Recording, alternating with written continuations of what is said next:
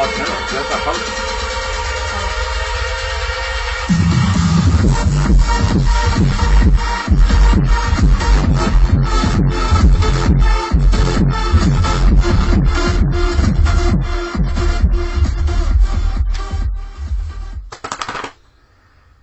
All right, we're Our on. intro? Yeah, we're back. That was it. We're it. here. That was This is good. it. We made it. Awesome. So, right there, the guy's dancing. There they are.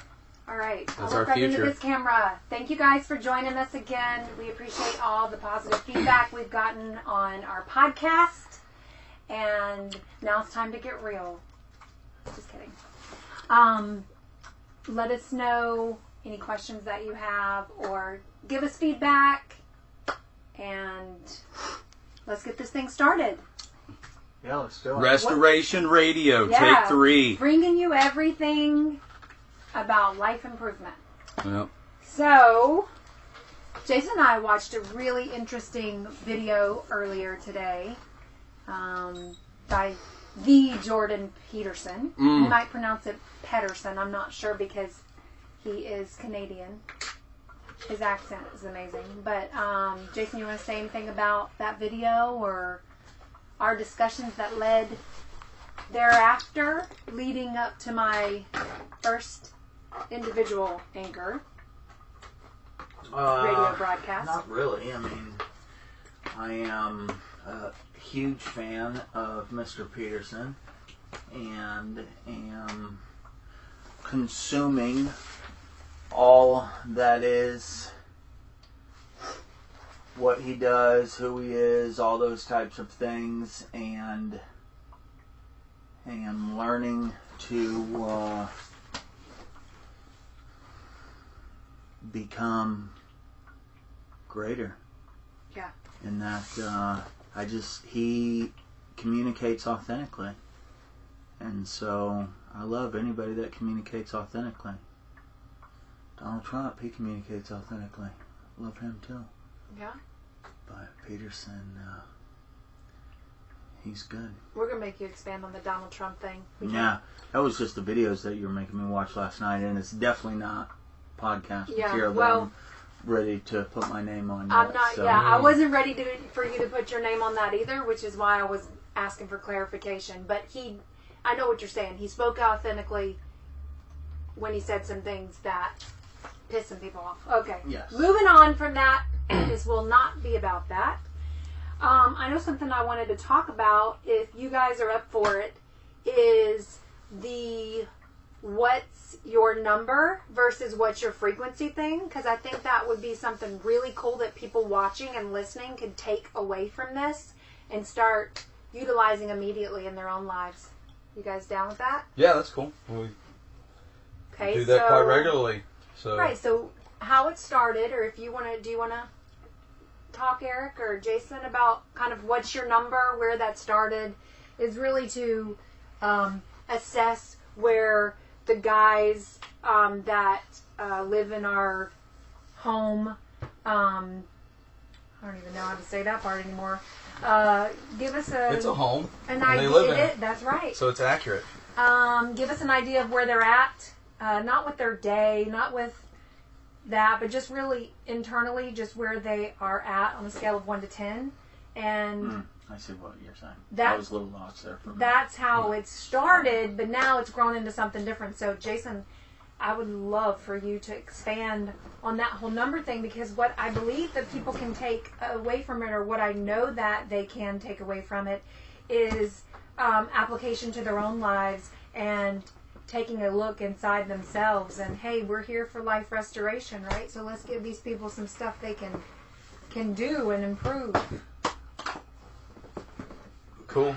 Sure. I- Why don't you start? Well, I, yeah. I mean, I don't know exactly. Where, I I don't remember exactly where it started. I know that you started it, like just asking guys like where their number is and you know where they're at. we- and normally we'd start our meetings and it was like, brr, you know, I, would pulling teeth to get anybody to talk about, you know, where they, how their day was and and how to even kind of make that even register on some type of level other than my day was good, uh, and then reporting back in on the the facts of the day is kind of where we we're trying to get away from. Is like I Right. went to work, I Yeah. saw my friend.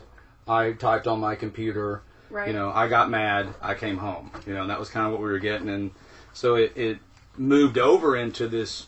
Let's put a number on it. You know, let's put it on a scale of one to five. I don't know if we started with one to five, or one to ten, or I what it was was. always one One to to ten. Yeah, and let's put a number on it and and uh, see where people are at, and and then it helped us kind of start. It really it kind of helped us start measuring the communication level. Is really what it was of of how in touch with yourself are you at this point in time with the day, and then it's grown immensely from there based on where we landed. Like even last night in the meeting we had, um, where you know, for the first few weeks, it was a struggle to kind of get through this the number part of having people give you a number. It's like, brr, I don't know, I'm a two seven niner. It's like the beginning. It it, it allows you to. Uh, it is a tool in which we use to see if you are really willing to participate. Yeah, You know, it's like the beginning. It teaches you to start. You got to start somewhere, and what's Right. easier than starting with a number? Right. yeah, And so we get we stuck on the number one to ten, and we've we've often kicked around doing different things with it. And here recently, we've moved more into uh, frequency and Yeah. saying, you know, if zero is death on the frequency scale, and ten is completely alive. You know, what are you broadcasting? What is Yeah. your frequency that you're broadcasting today? And the and the interesting thing is getting away from the facts. The facts are, uh, Yeah. they can be, they can have some value to them sometimes, but it depends on how you're giving the facts. And really, your frequency is often and should be separate from what you did today. Right. yeah. You know, But yeah, I think what we were having, what we, what we were trying to get away from was the material part of the day, right? Like, and move into a, a, a place called, you know, where are you? What are you broadcasting really? Versus what happened to you today.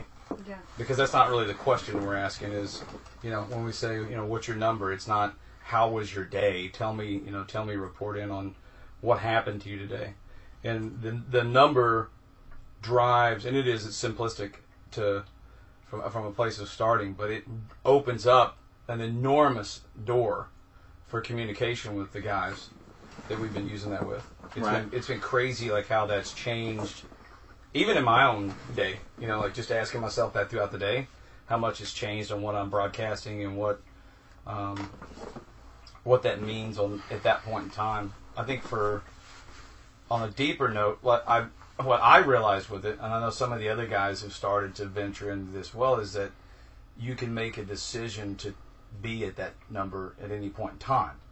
It really separates, it begins to teach the individual that you can separate yourself from the circumstances of your environment and broadcast whatever it is you choose to broadcast at that moment in time. That you're not a victim of the circumstances that you're sitting in. And that's what I've seen with some of the guys I know myself. Yeah, it's a it's a form of accountability as well, where you can you know, without getting into trying to get someone to talk to you, you can look at someone and say, "Hey, what's your number?" Mhm. And that immediately begins that authentic communication of, you know, kind of do you know who you are, where you are, and where you came from, type of thing. And then once you take that breath and listen to yourself and and decide what you are, what frequency you're broadcasting, then you know we look at each other and say why. Yeah. You know what's going on. Why are you Why are you allowing your body or the environment to dictate who you are? And you know that is what we're getting away from is that these labels and facts and living in the body, like I had a good day at work, therefore I'm broadcasting a high frequency, or I had a bad day at work, therefore I'm broadcasting a low Yeah. frequency. Doesn't that's not who you are. And if you're spending every moment of every day in your life allowing all these different environments your home environment, your work environment, mm-hmm. your drive environment, your Right. social environment, Yeah. all these different things to dictate who you are, you're lost. And it's time to snap out of it and become aware of the undeniable facts of life. And the fact is, is that all those things don't decide who you are. You were created for greater things. And I think what was really neat is when you walked through that with me and said, then you're kind of asking yourself, am I who I think I am? So, it, you know, you know, you're walking through that yourself, getting a better understanding. So, Yeah. I don't know if you want to talk even a little bit more about frequency, but it's very interesting to me that whole scientific part of, you know, we do emit a frequency. Yeah. And put off energy or Right. frequency and that's an undeniable like we, we, we put off a frequency one way or the other and, and to, to back to what jason was saying is it, is it a low frequency? Is it a high frequency? And and what is that frequency broadcast saying? Right. you know? And um, i've heard people say it a number of different ways right? But i think the, the putting it in that kind of context or wording makes sense to today's person because we're in, so involved with technology and broadcasting. Right. we're doing a podcast right now. We're broadcasting stuff right?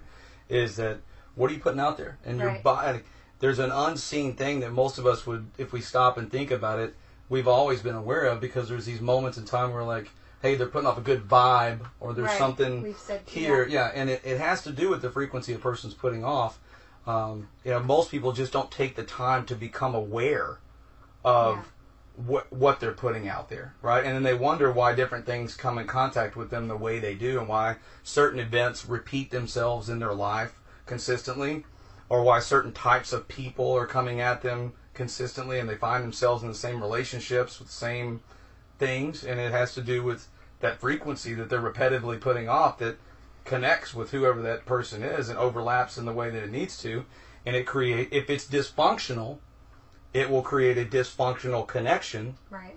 and therefore becomes a dysfunctional relationship or dysfunctional circumstance or whatever else but you know and the fact that we don't always realize what we're doing in that moment uh, we just tend to blame it on like I guess it's just bad luck. Like I just keep picking the wrong guy or girl to go out with or Right. marry. Why or- doesn't it ever work out guy. for me? Yeah, I don't know. That weird that I picked the guy first? is strange. Yeah. I, don't, I don't know. And I was You looking. were At, looking I was looking at Jason, so it's weird. Yeah, you have really bad luck with guys. I know. I know it I didn't know, work out. That's why I married a woman. So, Um,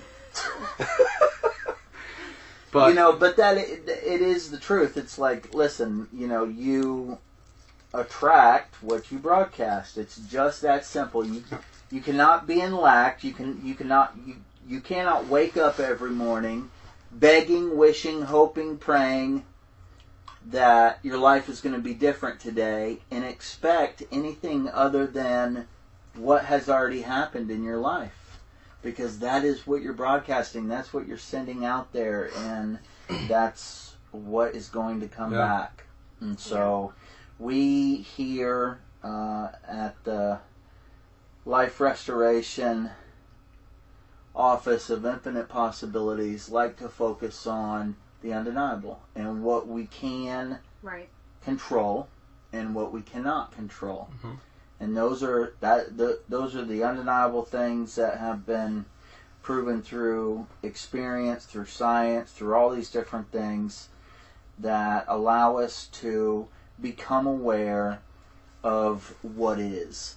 And once we become aware of what is, then we can accept it and begin to change our broadcast. right. That's And so, uh, you know, But it's, before we go any further, I, I'm going to put. The, I'm going to do something real quick. yeah.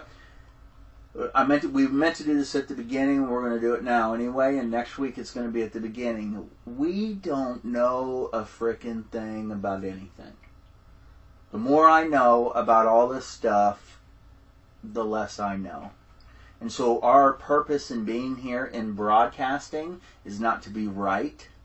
It is not to get people to like come along with our way of thinking or belief systems or anything like that Change. because we don't have a belief system we don't have a way of thinking we are on an adventure and the three of us are explorers, Mm-hmm. and we are going out and have been going out, you know, for the last decade plus, exploring everything that is life restoration. And so that's who we are, where we are, and where we came from, and, and that's what we're doing here.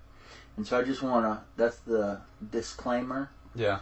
It's like we're not here as experts in anything else other than our lives. And what has worked for us that we've also taught others. Sure. And it's worked for thousands of others.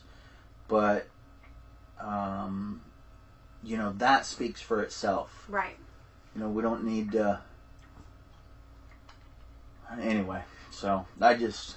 That may have just like completely changed the frequency of the whole episode, but oh well. I wanted to get that out there closer it to the there. beginning. Now, do you have any idea what you were going to say? Me? Yeah. Nope. Um. Yeah. Let me so- get back into position. yeah. So that's that, and I'm back. now we're back.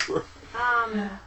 So uh, yeah, I don't know where we were going with that. Well, I have something I want to say. This was a, Good. This was a quote today that I really liked, Okay. and I don't know where it came from. Okay. Maybe. Anxiety is a fear of the future. Depression is a fear of the past.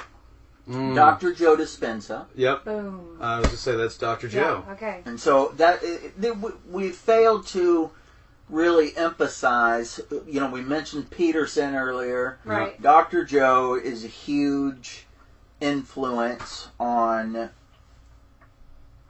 all of us right now, and has been on me for quite some time. Uh, I, one of the things I noticed that we failed to mention here in the last couple episodes was Muse meditation, Yep. Push-ups for the brain. Who huge. Huge, Assi- assistance. huge assistance. It's huge. and Huge. getting- It's huge. Speaks from experience. Huge. Yes, it a great great tool to put you into position to be able to hear yourself, to learn how to meditate, to I- get out of your own friggin' way. I'm getting right? ready to write your them a own thank you letter. certainty. Yeah. I think I'm getting ready to Your write own them a thank you letter yeah, because I've been using the Muse for what, like a month or Yeah. something, maybe a little longer. yeah, and I heard myself think for the first time, maybe since I was an infant, uh, this last week. And it's been I told him Awesome. I told him like my meditations have totally changed in this practice of just spending and dedicating some consistent time to it. Where like it was the first time I was like click, I was behind the veil, like finally, you know, and I was like, whoa, and not I've had some great meditations, but these were like now it's like really consistent. it's consistent, yeah. And it's not four hours here, an hour there, and I'm not having to hang upside down and get into some type of yoga camp or, you know, weird linen clothing or anything like that to get it done. Like I spend 10 or 15 minutes You don't have a tambourine. No, there's no tambourine. My kid broke it, but um, it was there. That's what I take up the collection with afterwards. Um, but it's been it's been awesome. So I, I'm I'm, I'm kind of joking, but not joking. Like I really do want to send him a like a thank you. Like this You thing's should. really great. It's awesome. Tweet them. I should tweet it. Dedicate That's a a whole. real. That's how we do everything nowadays. Yeah, it's not like, right. I'm, I'm so old fashioned. I want was to get thinking their about writing something or you sending really an are email. talking You're about writing. snail mail. Oh, huh? that's- Send them a letter. Yeah, you want to Forget get in it. touch with them? DM them. I'll on just step behind the veil and send them some quantum frequency. That's and it, they'll pick that's up on it. it with their app. Uh, that's it. and yeah, they will, the they birds will. be chirping and they'll be happy. All Yeah, right, so, so I wanted to great. So, mention yeah, that some of that should- stuff. Why don't you share real quick before we go there? Yeah. What? Because a lot of people struggle with this idea of meditation, and so Yeah. let's not get into the religious BS and all that stuff right, Right. now. Let's just get into what people struggle with in regards to sitting down Yep. and not doing anything. yeah. and So- what for you, what the, you know, clicking over to the other side, what that looks like, what Yeah. what it sounds like. It's you know so I coming out of my addiction background like just I've always had this enormous amount of inner dialogue that's going on and I've been somewhat aware of it you know to some extent because of the way I behave Yeah. at times and even as I've been in recovery for 10 you know 10 years now the way I would calm down my thinking or get through things would be almost like I would fight with myself and then at times win the argument on the on the calm down side or on the steps step aside side, and then after that whole exhausting process, diffuse whatever was going on. But it was this whole "Ah!" like you know argument going on, and so as you know, Jason suggested meditating. We've been checking it out, and he started doing it before I did. And he was like, "Just do it," you know. I was like, Yeah. "All right," you know. Um, and so for me, the hard part was like, of course, I had all these preconceived notions about what meditation was, and not not from a religious standpoint, just so like, okay, I have to get like a mat. I need to get Yeah, yeah, yeah. my shoes off. I've got to sit a certain way. Oh my god, my back's gonna hurt. My hip flexors are tight. And I tried it the first couple times, like, but I can't do this. I'm on the floor, and I'm like, I, I couldn't get comfortable. And so then I, I started, you know, reading a little bit more into meditation, some instructions on it, just some basic, simple like meditation stuff. And it was like, sit. Right. I was like, okay, I can sit. So it was just became sit, get into a, some somewhat of a quiet space where there's not kids hitting me with Hot Wheels or, Yeah. you know, baby dolls and Barbies flying at me with you know trolls blaring in the background, and um, so I started just doing that, spending some time. I think this first was like five minutes at your house actually when I was over there one day after a huge blow up, and um, I sat down, did that, and I didn't know what I was doing at that point in time. I just sat down and did whatever. Um, and then what happened at first was the old brain waves, your thought processes kicked in and started. At first, it was this argument of don't think, don't think, just be quiet, just be quiet, and the whole time, yeah, breathe. Just track your breathing. Now, now concentrate on your breathing. But at the whole time, this is literally what's going on in my head. And I'm like, how do you meditate when I'm trying to talk myself into meditating? Because I need to calm myself down so I can meditate so that I can do what I need to do. And then for whatever reason, I finally got to this place. I think you and I were talking one night, and it was like, you don't have to do anything. Quit trying, you know? And so I just sat down one night and said, I'm not going to try. I don't care how this goes.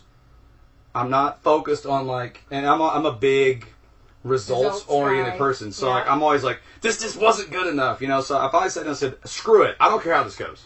I'm going to sit down That's what you're supposed to and do. and the only thing I'm going to do is just relax and un kind of unplug, Unplug. my brain, you know.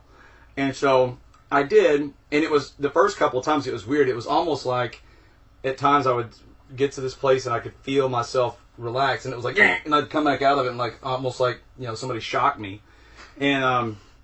I was like, that's weird. But then as I kept practicing that, I realized what that was. And that was it was a space that I had never been in before. So I would equi- I would almost equate it to feeling like falling.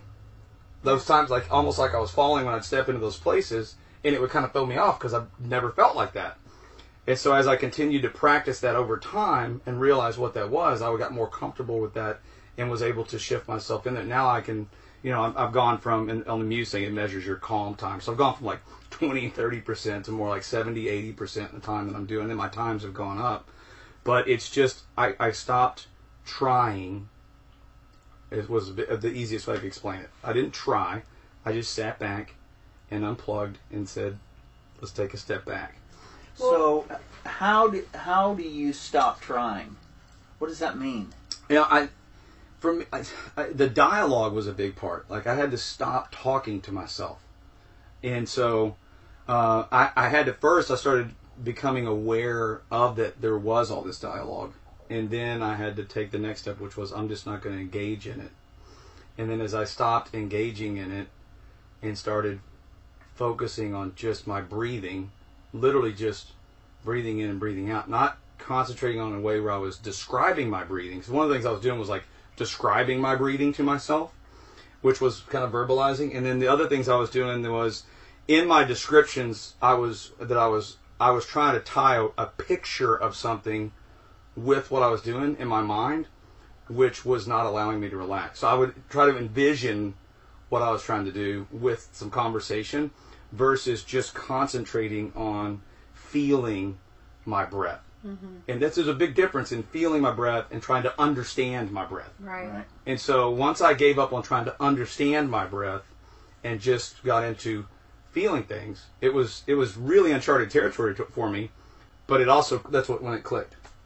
So, it, would it be fair to say that when you stop focusing on what you want from the experience, the result, Yep. that is what allows you to stop trying because when you don't care what happens, you just know that you need to do this, Yeah. then that takes the expectation away from what is going to happen. Mhm.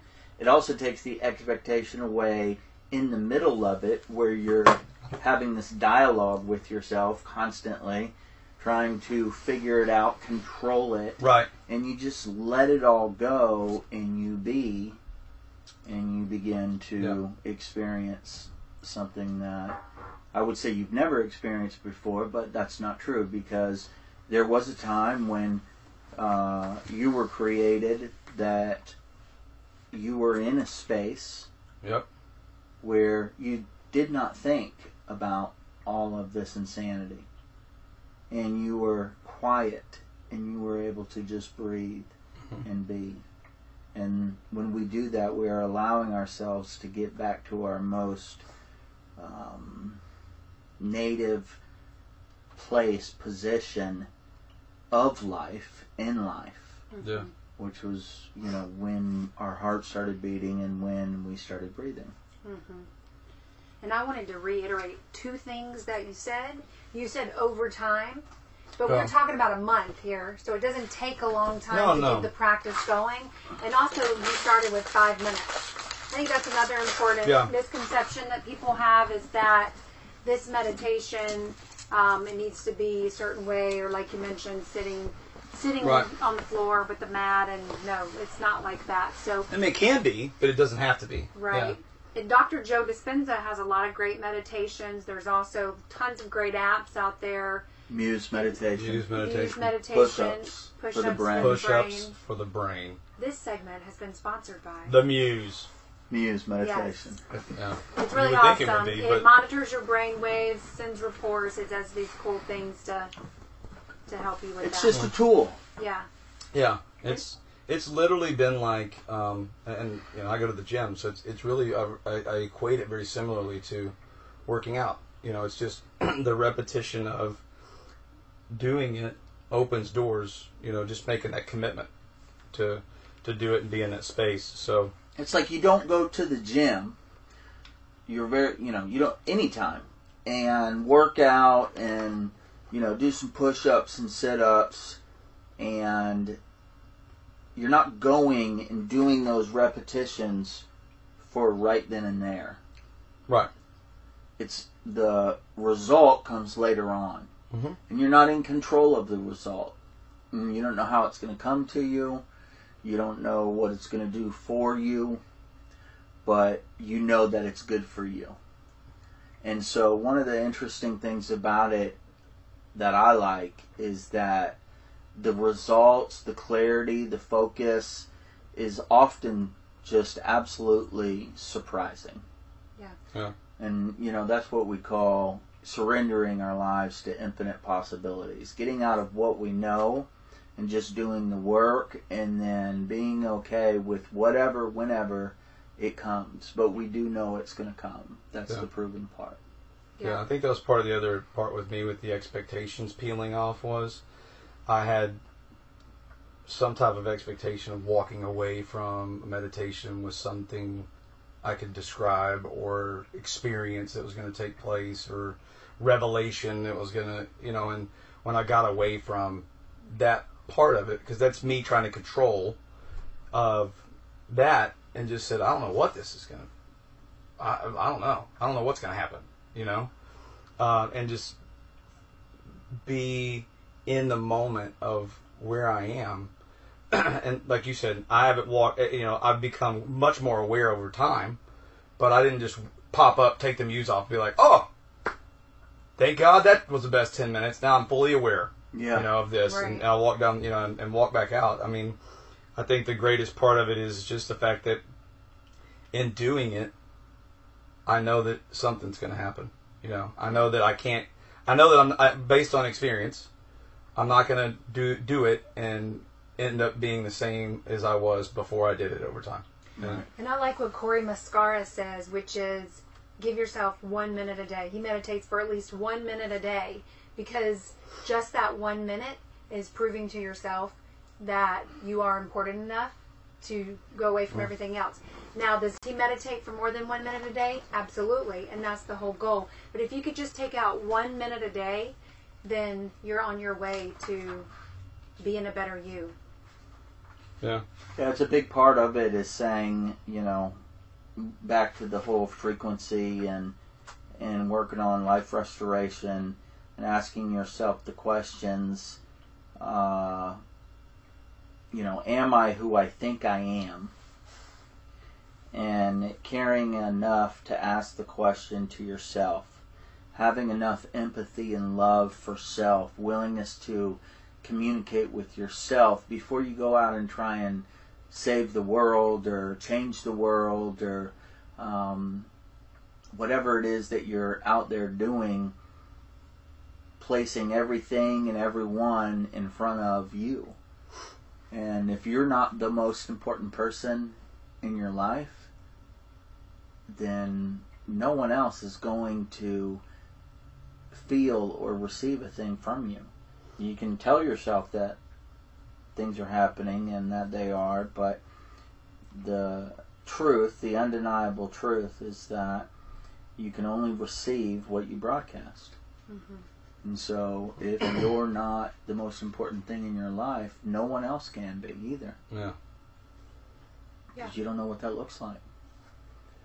So, we get to talk a lot, and there, there, we got so much information that we want to talk about, and and breaking down some of these. Uh, how do I know who I am, where I am, and all that good stuff, and that will come. But I wanted to give uh, the floor to you, Robin, and you know, kind of expound on some of our conversation earlier today and the truth be told is that there's a lot of women out there that don't ever get an opportunity to talk Yeah.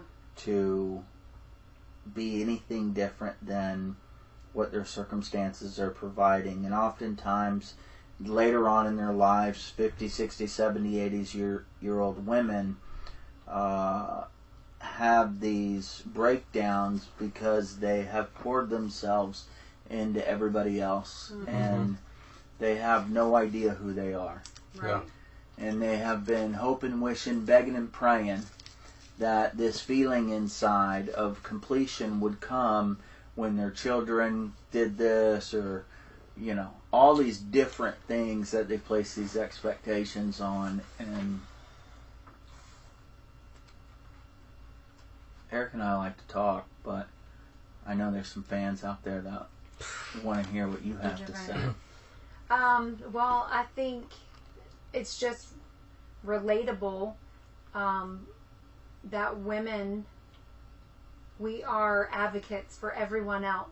And, you know, be that our job if we work, our husbands if we're married, our kids if we have them, whether they're grown or not. And so we do rarely take that time out for ourselves. But what where I was at this morning was just feeling kind of meh. If you've seen the new Emoji movie, I was meh. Meh's mom. Meh. Meh. Meh. Um, just with um, this constant pull and tug from, um, you know, what do I make my primary discipline? Is it to try to be the best mom? You know, and obviously you want to be the best of everything, but is it more focused on parenting? Is it more focused on our our um, organization and business? Is it more focused on being a wife? You know, a daughter, a sister, a friend. You could name all these things. So, um, was just feeling not enough, which I know every woman. I don't. I'm not sure that there is a woman that I know that doesn't feel that. Um, but just trying to see more where that came from, and also getting a better understanding of how to fix it. So that was the terminology I used this morning. So I'll just, you know, lead with that because I am a very type A personality. I make things to do lists and I like to check them off and fix things. I want to analyze my problems, do whatever I need to do to get it to disappear or push it under the rug if I must Right. and move on from it. Most of the time, pretending that it never existed. I mean, that's really my hard wiring is this perfectionistic, um, I can do all things, you know, nothing can stop me, and that. And I mean, and I do feel like, thank God for that hard wiring because it has really gotten me past some pretty horrific things in life. But, um, just to kind of expand on what we talked about this morning, um, let me see. I don't really. What, Where should I begin? I had a question for you when you were saying something. Go ahead. And so when you were, because you brought up the fact that um, you felt you use the word fix things. Yeah. Yeah, is how you felt. Like there's all this Yeah. stuff. Like I've got this, I've got that. I got you know because you've got Yeah. your kid, you've got I'm trying to figure things out so I can do Jason. this and I can fix it. right. Yeah. And so, um, with fixing, you know, I, that word always pops up to me when I hear it, and I hear myself say it even because I'm I'm like that too. Like it's like fix, fix, fix, Yeah. fix, fix. But and then I, I take a step back and I'm really like have a moment Yeah. and I'm like, fixing is so reactive. Yeah. You know, I feel like that's like me being reactive to life, and if, that frustrates me. Yeah. Like that, that part of that is frustrating to me. It feeling like I've always got to fix everything, and then I don't know. It's it's kind of like. Do do you feel the same way about that? Like fixing stuff. Oh, listen, that is such a hilarious vernacular that Yeah. in the South, we're fixing to go do Yeah. this. Well, exactly, yeah. we're And fixing to go do fixing- this. I'm fixing to go eat dinner. I'm fixing to go this. Like, that must have started from That the need of people to want to fix everything. yeah. I'm, fixing, fixing- to go do this. Yeah. Okay. But anyway, yes. Very So yeah, right. Um, that came from somewhere. Um, yeah. Now I, would I be think, fitting, fitting to, Yeah. I, yeah. Um, fitting to. I look at, you know, life as I knew it uh, pre evolving out loud every day. Um, as, yeah, I mean, whether it was in my company that I owned, a problem came to me from a client, boom, came up with a figure out the best and quickest, most efficient, Right. effective way to fix it, and done. Moving on to the next thing, like putting out a bunch of fires all the time, like The you- next problem. the next Yeah. problem. Yeah, It's the answer man syndrome. yeah, Answer woman yes. syndrome. Thank you. Yeah. Um, yeah. So, did that answer your question? What Yeah, I mean, I think it's it, it's, it's equal. Uh, you- I'm hearing you saying it's frustrating. It's it's Yeah. it's like you've been conditioned in some sense Oh, in your in your professional life, especially. It sounds Oh, like right. that because when you are talented at something, and in your position, it's equally as dangerous because people come to you with all kinds of problems, wanting you to fix them. Right? Right. Can you fix my son? Can you fix my daughter? Can you fix our family? We've been to four Can- places. can you- Can yeah. you fix them? can you fix this Yeah, that you know situation and um and so i can find I, I you know i know that and i i deal with that at work too like this fix this fix that fix this is broken this is that and um i just didn't know where you like how you felt about it and when what space do you try to get yourself into um or what space were you able to get into this morning if you were to get out of that Yeah. kind of hey i need to fix everything because that Yeah. puts a lot of pressure on an individual Oh yeah. you know it's like Well, all, all of a what it sudden- That's one does of the things is we talked about. people that that fall in love with fixing, okay, and you had mentioned that women put all their stuff into all these other people, and and I believe that is the story that they tell themselves. But the reason why a fixer fixes is so they don't have to focus Fix on themselves. Yeah. Absolutely. And that's where codependency comes in. Right. Yeah. So we were watching a video this morning. It was Jor- Jordan Peterson's live uh, YouTube video from 8 17. It's just a couple days old. Has over 100,000 views. It's awesome. But one of the things he talks about when someone asked him a question was about self transformation. And his advice is if you're going to be a creative person, you need to put your life together. You need to increase your consciousness because if you're a neurotic person, then with a higher consciousness, you have a, no, a lower neuroticism. So clean your room, organize your life, get a routine. He, ga- he gave all these things, establish disciplined habits, talked about calendaring, talked about all these things because um, this was this uh, person that asked questions about how to be their most creative. And he said, well, what you have to do is organize your surroundings Because if everything else is calm, then that leaves this open space for you to be creative. And that's easier than the radical reconstruction on your fundamental temperament, which you may be, maybe not be able to change at all. So it was really awesome. So then that was kind of it. And I mean, What I loved what he said. Uh, these are my words, some of his words, some of mine, but voluntarily, yeah, voluntary slavery to something that creates discipline over and over and over and over again becomes a skill. Right. It's a voluntary submission Yeah. to To a repetition. to a repetition to Yeah. change. To create the Yeah, and yeah. and so what's interesting is, and then there's another question that was really good that maybe we'll lead into. But what was interesting is, so when I was discussing after we watched it the second time, and I was discussing with Jason my thoughts, I immediately went to the list making. I immediately went to okay. Well, I definitely can get more organized. I can definitely calendar this. I can do, you know, because he talks in calendaring about don't make your calendar as a tyrant. It's your confidant. It's your advisor. Right. Create the week that you want. Don't be a Schedule it the way it. that you Yeah. like, where you're where things that you consider meaningful and productive are getting done, and there's you know this this uh, thing that you see Right. going on in a positive way. So I start telling Jason all these things. Boom, boom, boom. I can do this. I can do this. I can do this because I can do that. And then I say, you know, when he talks about neuroticism, I go, but I don't think I'm very neurotic. And, you know, I, I'm going on. And then Jason's like, well, actually, about that. And then just starts kind of unfolding for me the ways in which I can have neurotic behavior. And also that it's not bad that I, you know, that became aware of this. Just the fact that I was willing to understand it and become aware is a huge step because now I can do something about those Right. things. And I didn't have that understanding. Um, I just looked at it. Okay, neuroticism, that's something bad, so I don't have that. Even if I do have it, I'm gonna pretend I don't have it, and I'm gonna keep on moving on and do all these things that I can do. Right.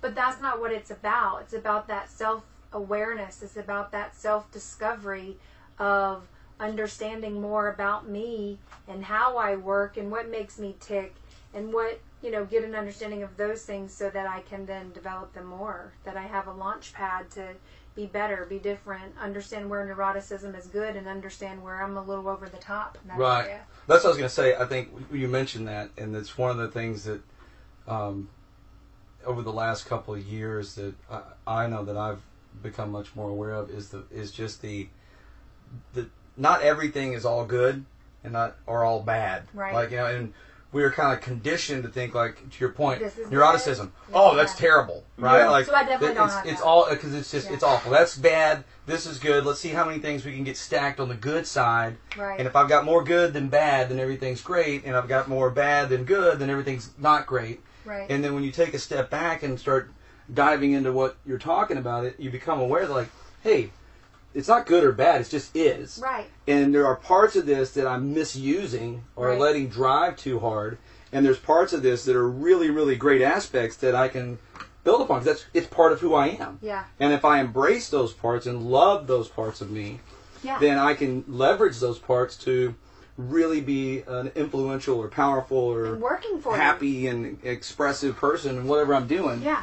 And instead of condemning myself, you know, and getting into Yeah. like this whole guilt and shame because I have this piece of this, this this, label. this label that I, that I've been told is so bad. Right. I can look at it and just go, okay, well, this is what it is. I, I need to push that that piece of this and Yeah. don't don't utilize that part. Of it. Let's leverage this piece of it. That's So- really really great. Eckhart Tolle says that you have to be able to recognize insanity in yourself to grow past it. Yeah, Yeah. So you have to Really become good. aware of who you are. yeah, Right. If you don't take the time to become aware to who you are, where you are, eh, based on where you came from, you can never unfold into anything else other than who you are. So what you're saying is everybody has insanity in them. exactly. And- yeah, and you have to be willing to become aware of it and accept it Yeah. to move beyond it. And the Right. fact that you have it doesn't make you a lesser human being. or It actually just proves you are a human being. Right. Correct. right. You know, Yeah. that's very cool. Yeah. I mean, something that Gary Vee said on a podcast that I was listening to earlier is about how much he believes in self awareness and is obsessed with it to the point where he said if he could gift his daughters anything and everybody in the audience anything, it would be a gift of self awareness. Because mm. I'm going to quote this. He says, Once you have self awareness, everything changes. If you actually know who the fuck you are instead of trying to be something you wish you were, everything changes. And I think that goes right along with everything that we're doing. And what you were just Yeah. saying about those things, it's actually figuring out who you really are. Yeah. Not who you wish you were, And- not who you want to be, not who your parents think you are, Right. not who. Society says you're supposed to be. exactly. And and then the next step is that has my eyes opened up to is then falling in love with that part of Yeah. yourself. All of yourself. all of yourself. And as you discover these things about yourself, falling in love with that part of it. You know, I think, you know, for most of us, there's this weird perspect- perception that like we're not supposed to literally fall in love with ourselves, especially anything that might not be perfect. Right. Like if there's any type of inadequacy, Right. we definitely can't love that about ourselves. Right. And the problem is, is those inadequacies are labeled based on who we are around Yeah. during different seasons of life. And so, if you are basing your life on these labels based on who you're around as an inadequacy, then you never are able to find something about yourself to fall in love with Right. right. because everyone is telling you how bad you are, how lost Yeah. you are, how this you are. And you need to be saved. You need to. Yeah. You've lost your way. you You're blah, a blah, sinner, you're a terrible person. Yes, and you need something on the external to solve all your internal problems. And so, don't look inside. Go out there. Look out there, and if you do this right, this right, this right, and this right, then you should be okay. And usually, by the time you realize that you have done all these things that people have asked you to do, and you still feel like crap inside, then it's a new season of life, the undeniable peaks and valleys of life, and so they move out of your life, and new people move in, and you're just on this Starting wicked all over roller again. coaster of Right. hell on earth. Yeah. Right. Well, it goes- Suffering. yeah, it goes back to when you're walking into a situation or an experience or a time in your life and you're looking for someone to tell you who you are. Ugh, Right. They will, but it's not going to be who you are. that's we it. really are. Yeah. You know, and so you spend all this time frustrated trying to live up to somebody else's design for your life that you were never intended to live into. Right. And then why do we always feel inadequate? Well, because I'm measuring myself against some type of measurement that's not me. Right. An external measurement. an external measurement, and whether that's in the church or in psychology or in wherever it is, it might be. Work. You're looking at your work. The gym. The work's a big one. Gym's a big one physically. right? magazines, women, School, skinny, not intelligence, skinny, you know, all these different things. Everyone's told me I'm supposed to go to this class to take this path to have this Yeah. degree. Oh Lord. You know, and there's and again, there's nothing wrong with getting degrees or or, or going to college Right. or going to church or going to any of those things. Right. But if you're showing up at any of those places looking for those people to tell you who you are, you're in for some frustration Oh, and suffering. And I, we've all been there. Yeah. we've Well, all speaking we- from experience. Yeah, we were speaking from experience. We've all shown up at all those places and Yeah. let people tell us who we were, Right. and ran around thinking that's who we were, and Yeah. then bumped into all the suffering and pain that we did, trying to live in that influence. You know, so I think what's really cool is that if you hang on for the ride and you actually sit with those inadequacies for a bit and just accept them, feel them, experience them, then you really do begin to understand the unique individual that God created and Yeah. that you are. And when you know those things, then you're okay with yourself. Yep. Then you operate from a completely different perspective. Well, it's it's the old, you know, it, we try to protect those in denial that people aren't going to see them or whatever it is. Right. And the reality is we're lying to ourselves the whole time it, it, that we're doing it too. Right. And it's like this miserable game of hide and seek Yeah. that we get into. The, you know, as Jason calls it at time, mental masturbation Whew. that we get into. I don't know that the fans are ready for that one. but it's this you know this sick game that we play in our heads that Yeah. hey I, you know I, I and you're right if you can just sit in it one of the things that you realize is because we convinced ourselves otherwise. The first thing we convinced ourselves is if anyone finds this out or if I acknowledge Right. this, then the world will come to an end as I know it in some capacity. Right. And when you sit in it and realize it and become aware of it and accept it and start to do these things with it, what you very quickly realize is first, the world does not come to an end. Right. Like all your friends don't run out the door, your Right. family doesn't just run out. You know, the the you know, the clouds don't start falling out of the sky and trees dying in your yard. Like it just is what it is, right? Like I don't know, there's all these crazy things we tell ourselves, but Yeah. that's kind of the perception we have with this. It's like if I admit this and accept it, then like this whole life is going to die, which is partially true because this false life that you've been living in will die. Oh yeah. You know, and your new reality, which is closer to or who you are, Yeah. is is going to be born or, or be um, experienced Yeah. at that moment in time. The longer you spend grasping on to these things that you think as your salvation for comfort, hmm for love, for connectivity, the longer you hold on to these things, the more impact they have on your current life as well as your future, life. Yeah. when see, see the interesting thing is that you always will find out what is or what is not like you'll always find out that through time through experience that something is what it's supposed to be or is not what it's supposed to be what happens is is that when you live life through experience, you see the truth, you explore. hmm Yeah. Okay, we have those mountaintop experiences, and we don't get to dictate or choose that that happens. It just does. It just happens. Like when we exercise, there's a result. When we do this, there's a result. And so what I've found is the longer people stay in this place of unwillingness to find out who they are and be who they are, uh, the more traumatic it is for them to come out of that place hmm as these beliefs are ripped from their Right.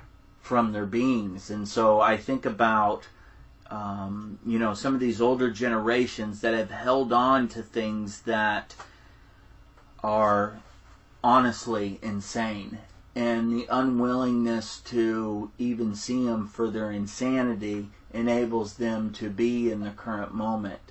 And, um, yeah, you know, I just think, I just know think about some people and some things in regards to that and just the absolute unwillingness to that something could possibly be different than what they think it is Right. The the Yeah. causes them to suffer more Yeah. than people that to take a look like they're back and say, suffering and that they're not, but they just are still living in this made up world that they've made up in their head or that they've been programmed with. And it's just those exact things in which they worship become the source of suffering.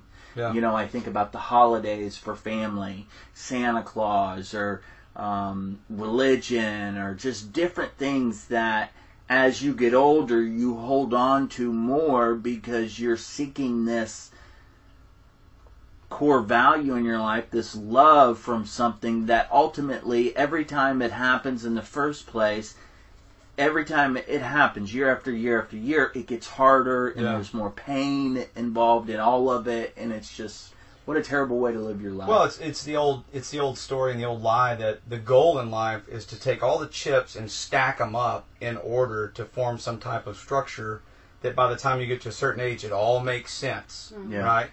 And that's not even close to the goal. Mm. Like that's that's not an adventure. That's not experience experiencing life and opening yourself up to any type of possibilities. What you what you've continually done is actually narrowed your scope of experience because the more things you stack up, the more answers you have, the less opening there is to experience anything beyond what your answer is. So by the time you get to a certain point, and some people call them know-it-alls, but most people wouldn't look at themselves that way when they when they sit down and say I'm a certain age and I've experienced this and that, and they're being bullheaded, as some people would call it. Is But that's what we've done. We've taken all these experiences and stacked them up, done what the brain does, right?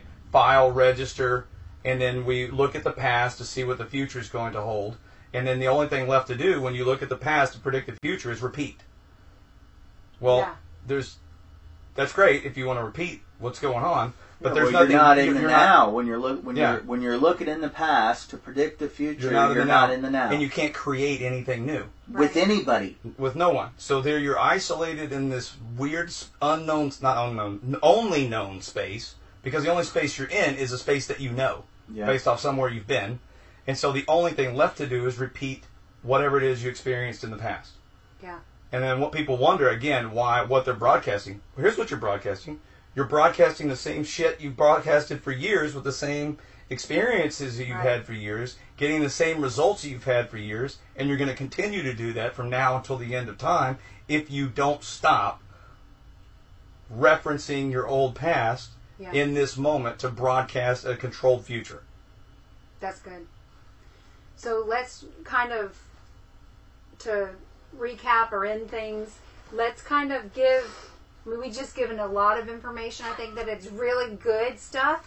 But let's go back to some of those practical applications of things that people can do Handstands. if they, stop if they, if they want to take away from this to what is their frequency? Or Yeah. you know who am i? Like those are some really good questions that you can just start to sit with. Um, who are you? Who do you feel you are? Who Yeah. do you think you are? So we can start to get to who you actually really are. And um, you know that's some things that i would say they could just really try to sit with Yeah, look, figuring out who they are in life. Um, you know, those types of things. What what are No, some the, things that you guys? those guys things. think- I think one of the things that I picked up from Tony Robbins a while back that I thought was really really great was um, when you're when you're taking a step back and you're looking at and you ask yourself the question, what am I broadcasting? What is my number? And then you start evaluating, you know, asking that question, why? Why am I at a Yeah. four? You know, and uh, then once you identify some of those things, it's like, okay, so what would have to happen for me to be a nine, right? Right. What would have to happen? Uh, what would have to take place for me to be a nine? And then start listing those things out. And what you'll find is, typically, and what I always found was, I've got these. This is where you start identifying your crazy expectations or crazy old story.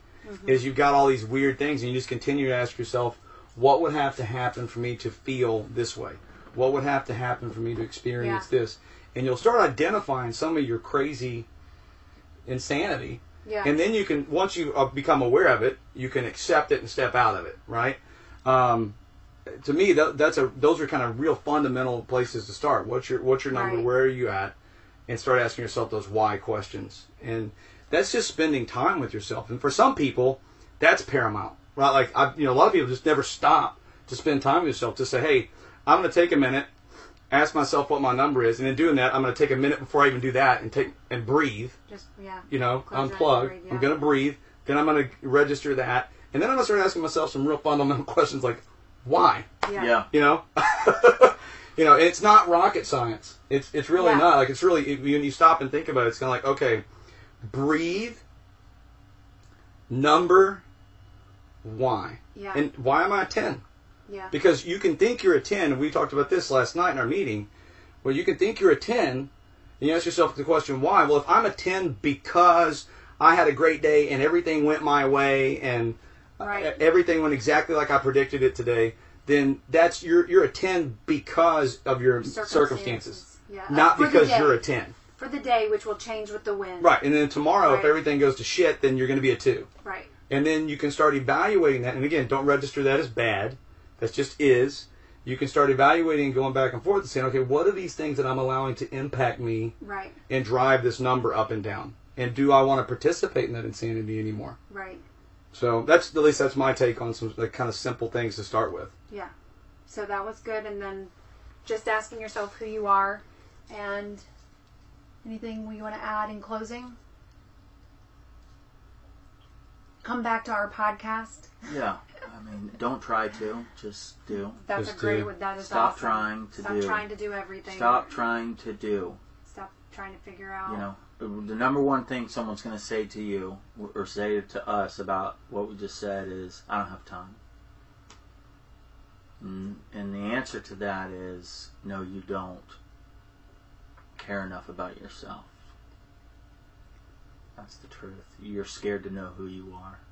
Yeah. You're scared that maybe everything that you thought was isn't. Yeah. Yeah.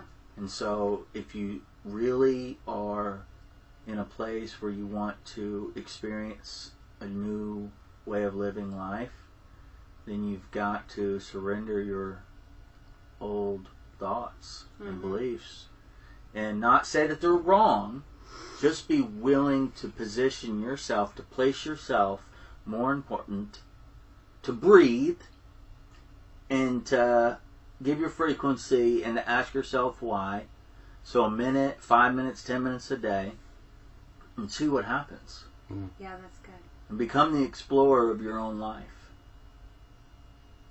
Put a high value on your life, man. You get we get one sh- one well, what we maybe more than one life, who knows? But I know one thing: there's only one person I'm gonna guarantee to spend all of eternity with, for sure. That's me. Whether eternity's eternity or whether it's just this life, I, I sp- I've got me. Yeah. Might as well get to know myself. Really, Yeah. your eternity is now. Yeah. Yeah. The eternal so- moment. Forget everything else. Yeah. Forget the past and forget the future. Back to the quote and of be the day, in the now. Be which is anxiety is a fear of the future. And depression is a fear of the past. Dr. Joe Dispenza. There you go. Thanks right, for folks. joining us. We really appreciate We'll see you next week. your Don't feedback. forget Muse meditation, push-ups push-ups for the brain. for the brain. And I've been smelling some good food outside this Are they office cooking? for quite some time. So Cooking. Yep, on That's a that. wrap, y'all. Is it a wrap? I don't know. Did you turn it off? No. What? Are we still on? We're still on? Yeah. Yeah.